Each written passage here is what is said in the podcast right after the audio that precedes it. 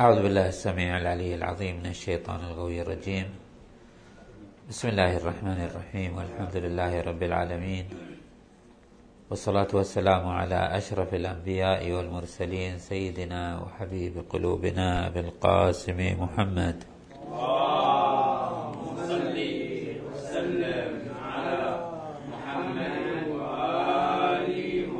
وعلى أهل بيته الطيبين الطاهرين. المعصومين الميامين. يقول الله عز وجل في محكم كتابه الكريم بسم الله الرحمن الرحيم. ولو ترى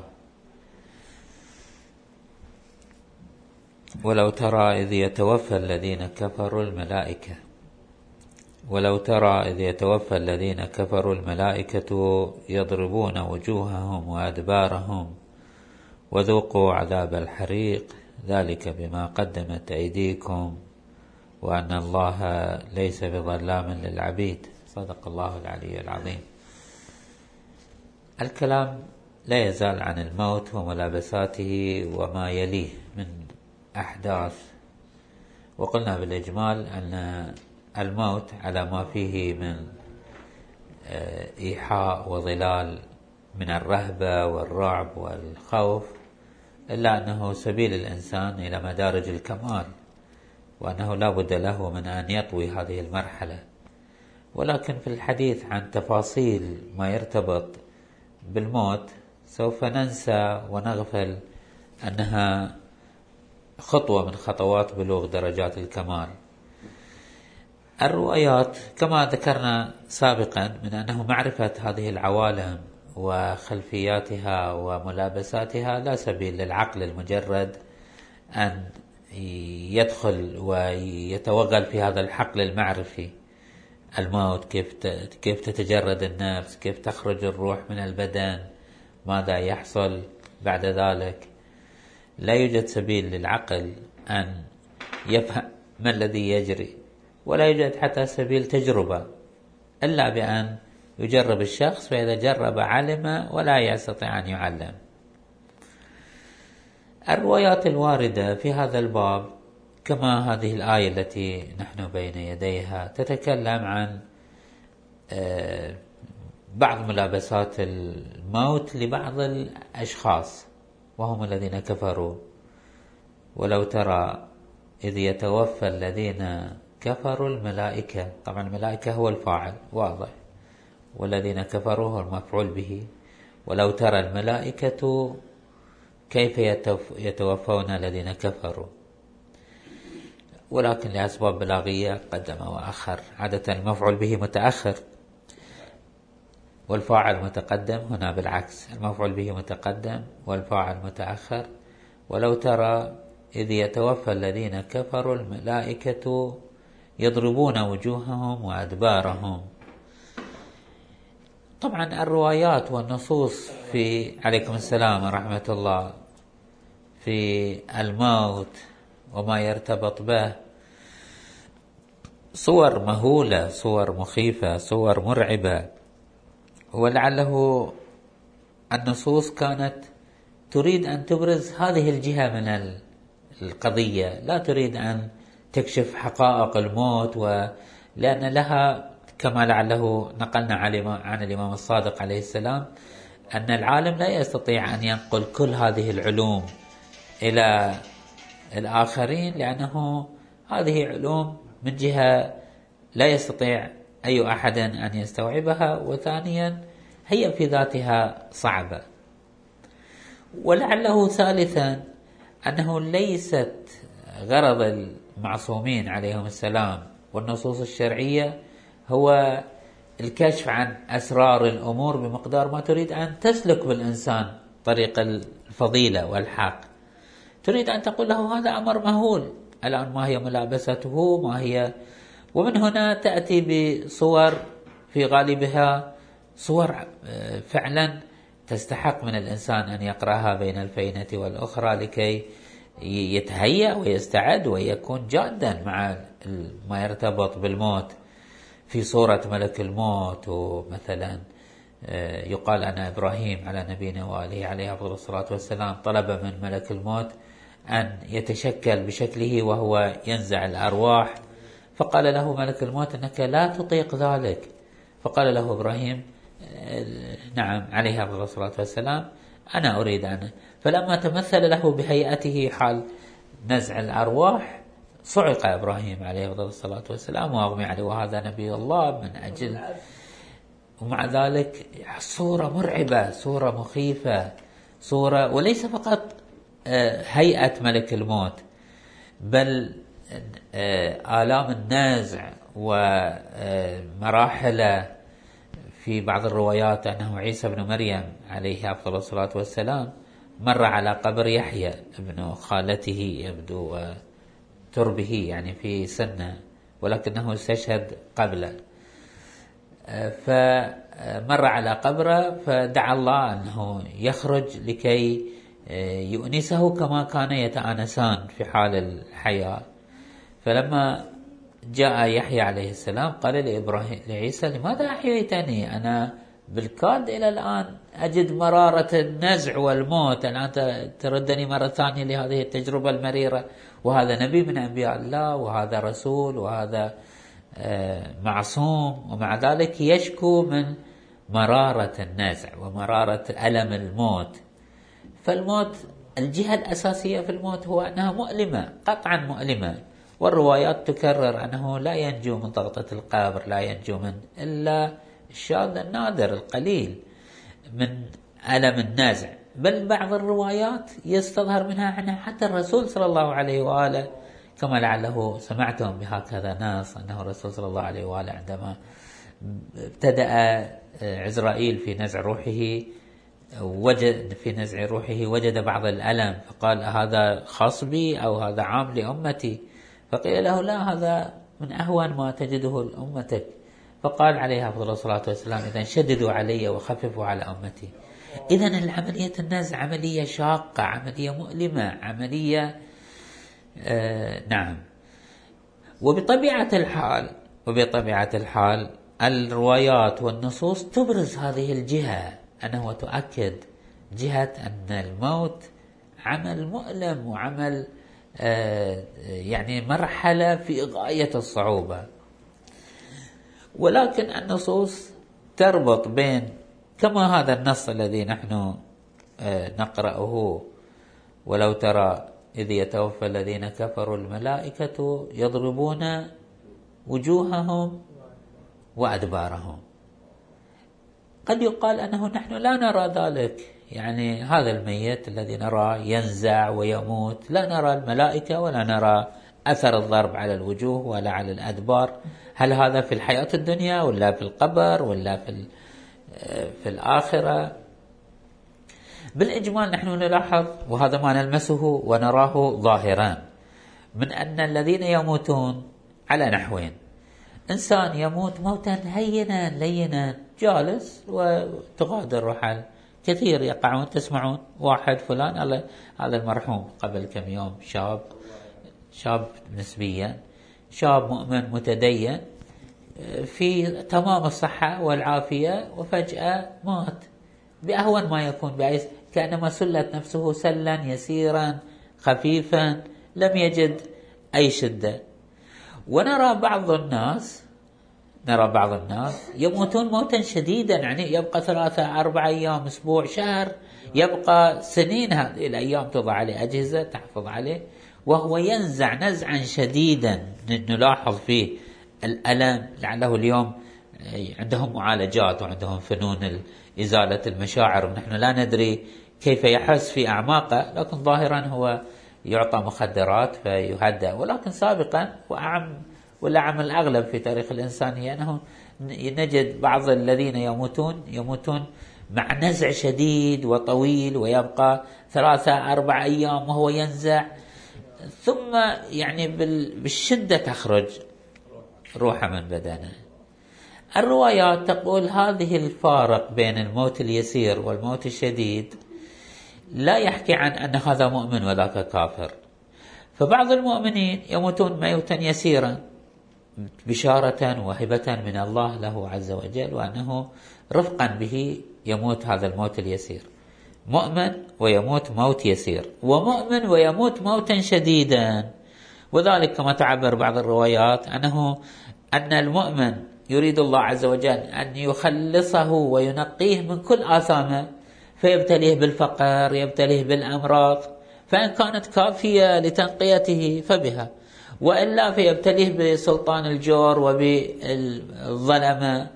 فإن, اكتف فإن وفت بحقه في ما أجرم به فبها. وإلا فيبتليه بشدة النازع. فإذا شدة النازع يكون رحمة ولطف وتصفية من الله عز وجل بعبده.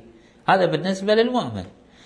بالنسبة للكافر أيضا بعض الكفار يموتون موتا يسيرا. وذلك أنه كافر ولكن صدر منه بعض الخير وبعض الجميل. فالله جل وعلا من باب تصفية الحسابات يعطيه مقابل ما صدر منه من خير يهبه موتا يسيرا. يسهل عليه الموت لكي يأتي الله ولم يبقى له من خير ولا يبقى له حجة على الله. أنت قدمت خير وأعطيناك حقك. وبعض الكفار تنزع روحه نزعا شديدا في بداية العقاب. هذا أول العقاب. أول تأديب الله له أنه يذيقه مرارة الموت ثم يتعقب. كهؤلاء الذين تتكلم عنهم الآية ولو ترى إذا توفى الذين كفروا الملائكة يضربون وجوههم وأدبارهم. في الموت ينزعون نزعا شديدا. وذوقوا عذاب الحريق يعني ما سوف يأتيكم أشد عاذنا الله وإياكم من سكرات الموت ومما يلي. لكن القضية التي هي محل إثارة وتساؤل هو أنه ما علاقة الإنسان الميت وروح الإنسان من جهة والبدن وهنا أم المشاكل وهنا التي أوقعت الكفار في مشكلة أنه كيف يبعث؟ كيف يحصل؟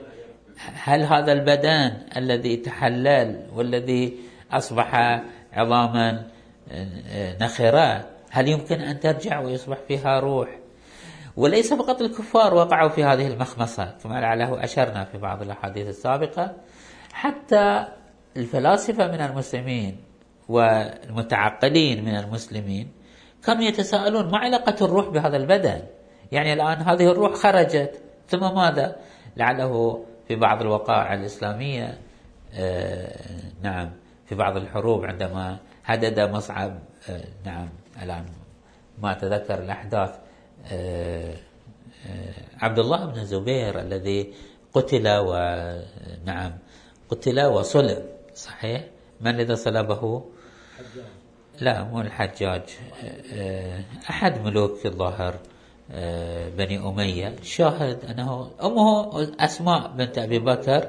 ماذا قالت هذه المقالة المشهورة؟ لا يضر محل الشاهد الله يسلمكم لا يضر الشاة السلخ بعد موتها. زين إذا واحد مات فليسلخ ما يتوجع. صحيح؟ ما علاقة فلتضرب الملائكة وجوههم وأدبارهم. ما علاقة البدن بالروح. هل ما علاقة الروح بالبدن. هل إذا خرجت الروح ومات الإنسان يبقى بينه وبين بدنه ارتباط؟ قد يقال أن الروح انتهت خلاص والعبرة بالروح. وليس هناك علاقة لها بهذا البدن الذي تلف والذي سيتلف وفي طريقة.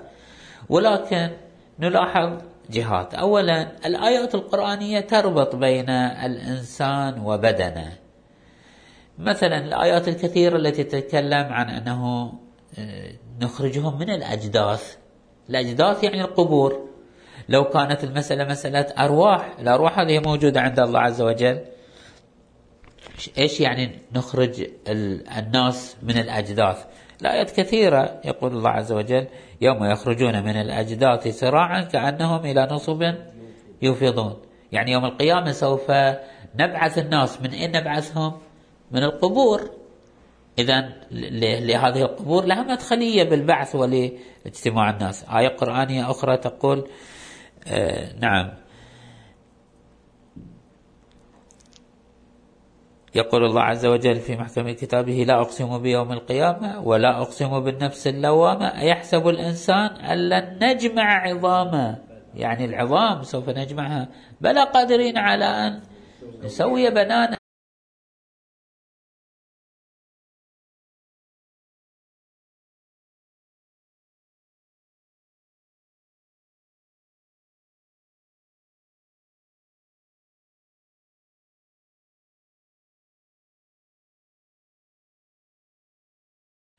فتول عنهم يوم يدعي الداء يوم يدعو الداعي إلى شيء نكر خش عن أبصارهم يخرجون من الأجداث كأنهم جراد المنتشر يعني يخرجون من الأجداث والجراد عادة هذه ظاهرة الحمد لله الآن انتهت.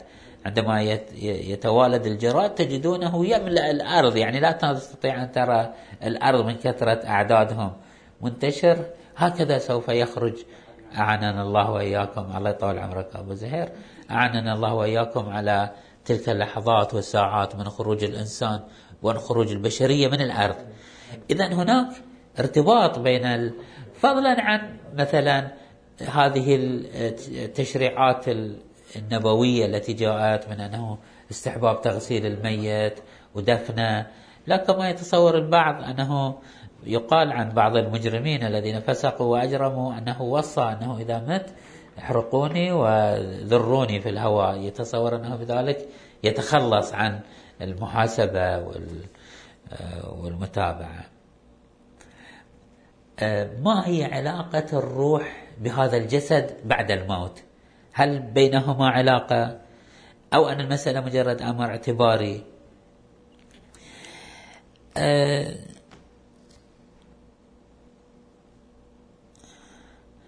طبعا هناك إشكالية كانت تثار منذ القدم أنه لو كان هناك علاقة بين الروح والبدن وسوف يحاسب الإنسان بهذا البدن الذي الآن أنا بدني هناك مساحة معينة من الطين والعظام وتشكل روحي هذا روحي داخلة في هذا البدن. إذا كان الأمر يدور مدار هذا البدن في الحساب والعقاب والحرق الجلود وما شكل ذلك عندهم إشكالية يسمونها إشكالية الآكل والمأكول. يقولون لو أن إنسان كافر أكل إنسان مؤمن. ويتصور لا نفترضه هكذا. إنسان كافر أكل إنسان مؤمن. أكل لحمة طبعا العظام بذبها حال حال أعزكم الله أي دابة خروف جمل. يأكلون اللحم ويرمون. هذا اللحم وين بيروح؟ بيروح في معدة الكافر وسوف يتحول إلى أجزاء من بدن الكافر بالنتيجة. زين هذا البدن الذي تشكل في جسم الكافر ومادته الأصلية من بدن المؤمن. آه، عندما يموت هذا الكافر ثم يحشر مرة ثانية بهذا البدن من نعاقب ومن نثيب. هذا البدن هو يوم ما كان بدن المسلم بدن المؤمن. ثم أكله الكافر وأصبح بعينه بدنا للكافر. فهل نعذبه لأنه كافر أو ننعمه لأنه مسلم مؤمن طبعا هذا الإشكال كان يطرح في تلك الأيام التي كانوا يتصورون أنه لا سبيل لانتقال مادة المؤمن إلى مادة الكافر. اليوم ما نحتاج لهذه العقدة عقدة الآكل والمأكول. اليوم هذا المعنى واضح بمعنى أنه بدني هذا الذي الآن ترونه هذا ليس متولد معي من آه، أنا عمري كذا مثلا عشرين سنة من قبل مثلا عشرين سنة ليس متولد معي من عشرين طبعا عمر أكثر واضح من عشرين. أقول أنه لو كنت مولودا أنا أضرب نفسي مثال نموذج للإنسان خمسين سنة ستين سنة سبعين سنة. هذا البدن تغير أكثر من مرة أصلا. يعني حسب المعارف البشرية اليوم أنه لعله في كل ثلاثين أو عشرين سنة يتبدل البدن تتحلل الأجزاء آنا فآن ثم تتولد أجزاء جديدة وخلال ثلاثين سنة أصلا يتعوض البدن كله ويتشكل بدن جديد. وذاك البدن الذي راح لا يذهب في الهواء وخلاص يحجز لأنه مر في بدن فلان. بل هو يتحلل وينزل في الأرض ثم يتحول بنحو أو بآخر إلى مواد عضوية تمتصها النباتات ويتحول. شو يقول ذاك الشاعر؟ خفف الوضع. فما أظن هذه أديم الأرض إلا من هذه الأجساد. يعني هذا الإنسان الذي ندفنه يتحلل ويذوب وعشرات الملايين من الناس دفناهم وذابوا ثم تحولوا إلى تربة صالحة للزراعة ونزرعها وتحول إلى فاكهة تأكلها حيوانات والحيوانات يأكلها الإنسان وهكذا دورة. إذا نفس هذه المادة كانت يوما ما في جسم وخرجت من جسم إلى ثاني وثالث ورابع. الحساب لمن؟ لو كان الحساب للأجساد. لو كان ضرب الوجوه وما شكل ذلك للأجساد. كيف سوف يكون الحساب يوم القيامة؟ هل سوف تفي هذه الكرة الأرضية أن تتخلق منها آه هذه لأنه أجيال بعد أجيال بعد مهما كان الإنسان صغير في جرمه وفي حجمه لكن ما ندري أيهما أكثر كثافة. الكرة الأرضية بمجموعها أو أنه البشر بأجيالهم وأجيالهم. الكلام هو أنه كيف نفهم علاقة الروح بهذا البدن. هل بينهما علاقة؟ ظاهر الروايات وظاهر النصوص الكلام عن الإنسان من خلال هذا الجسد مثل الآيات التي تتكلم عن الأجداث وخروج الناس من الأجداث مثل الروايات والنصوص التي تتكلم عن تسوية العظام والبنان مثل كثير من النصوص أنه بل بعض الروايات هكذا تقول. بعض الروايات تعالج هذه المسألة أن الإنسان يتحلل في القبر ولكن يبقى منه شيء يبقى في قبر الإنسان شيء تطلق عليه الروايات عجز الذنب. وتفترض أن هناك الآن لعله خلية مثلا تصورها الروايات أنه قطعة دائرية كأنت هي أصله وأنه هذا لا لا يتحلل. ومنها سوف ينشأ الإنسان مرة ثانية. يعني سوف تبنى بنية الإنسان الظاهرية آه، انطلاقا. لعله اليوم يمكن أن يقال أنه خلية. طبعا اليوم هكذا يقولون على مستوى الطب لا على مستوى الروايات.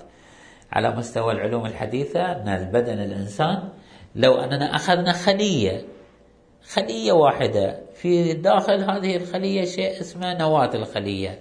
في نواة الخلية هناك شيء اسمه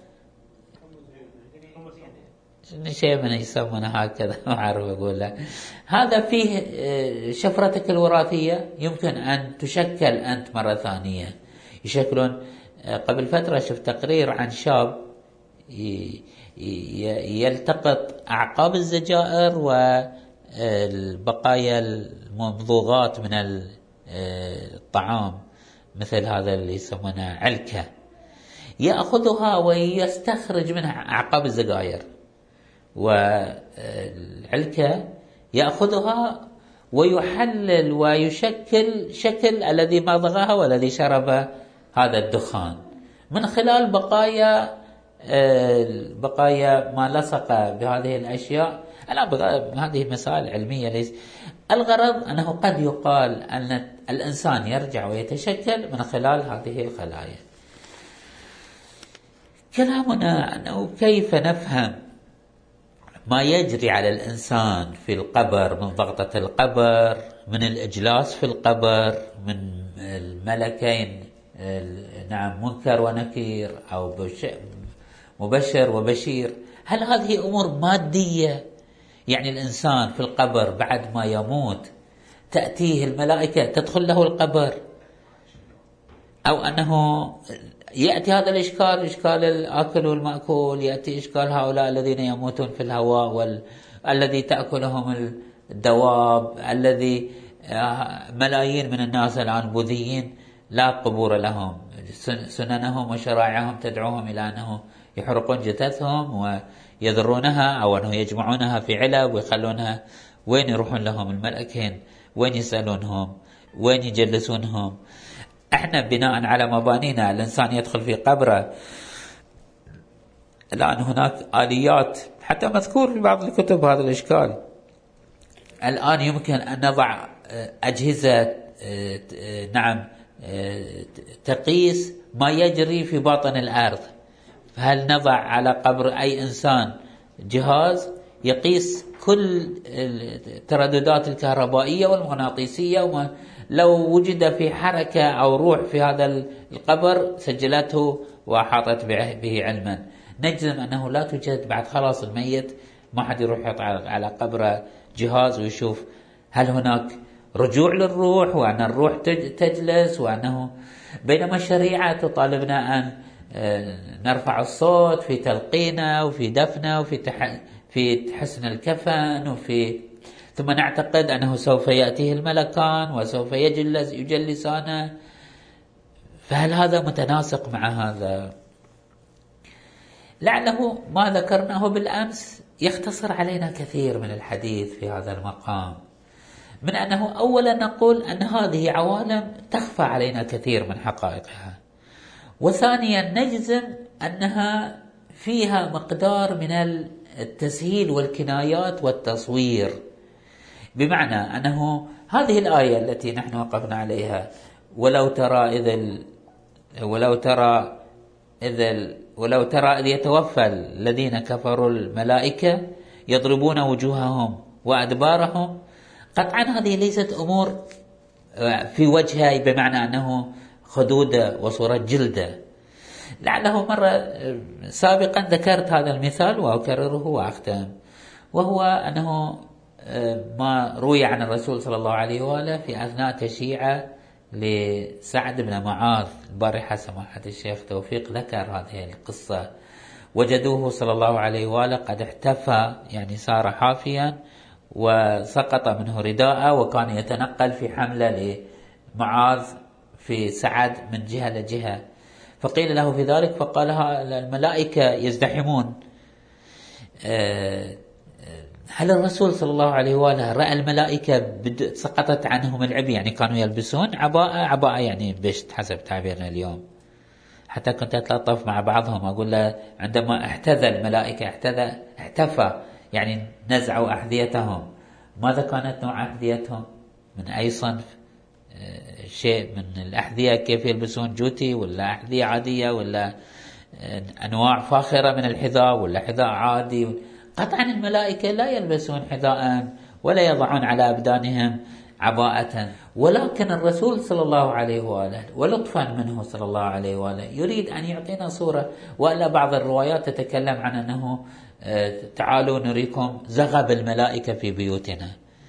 يعني الملائكة تتصورونها طيور الزغب يعني صغار الريش الذي يكون تحت الأجنحة عادة. يعني الملائكة تسقط منها بعض الريش و...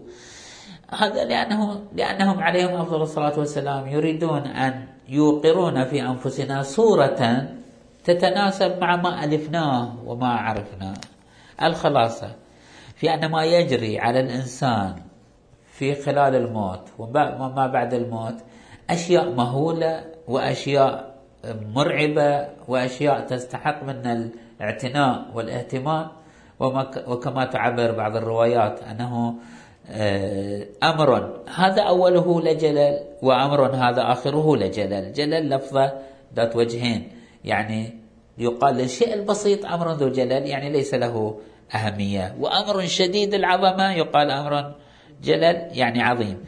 الدنيا كلها إذا كان هذا آخرها وهو الموت والقبر فلا تسوى شيئا. وأمر هذا بدايته هذا أمر عظيم. وكيف ما بعد الموت أعظم وأدهى أعاذنا الله وإياكم.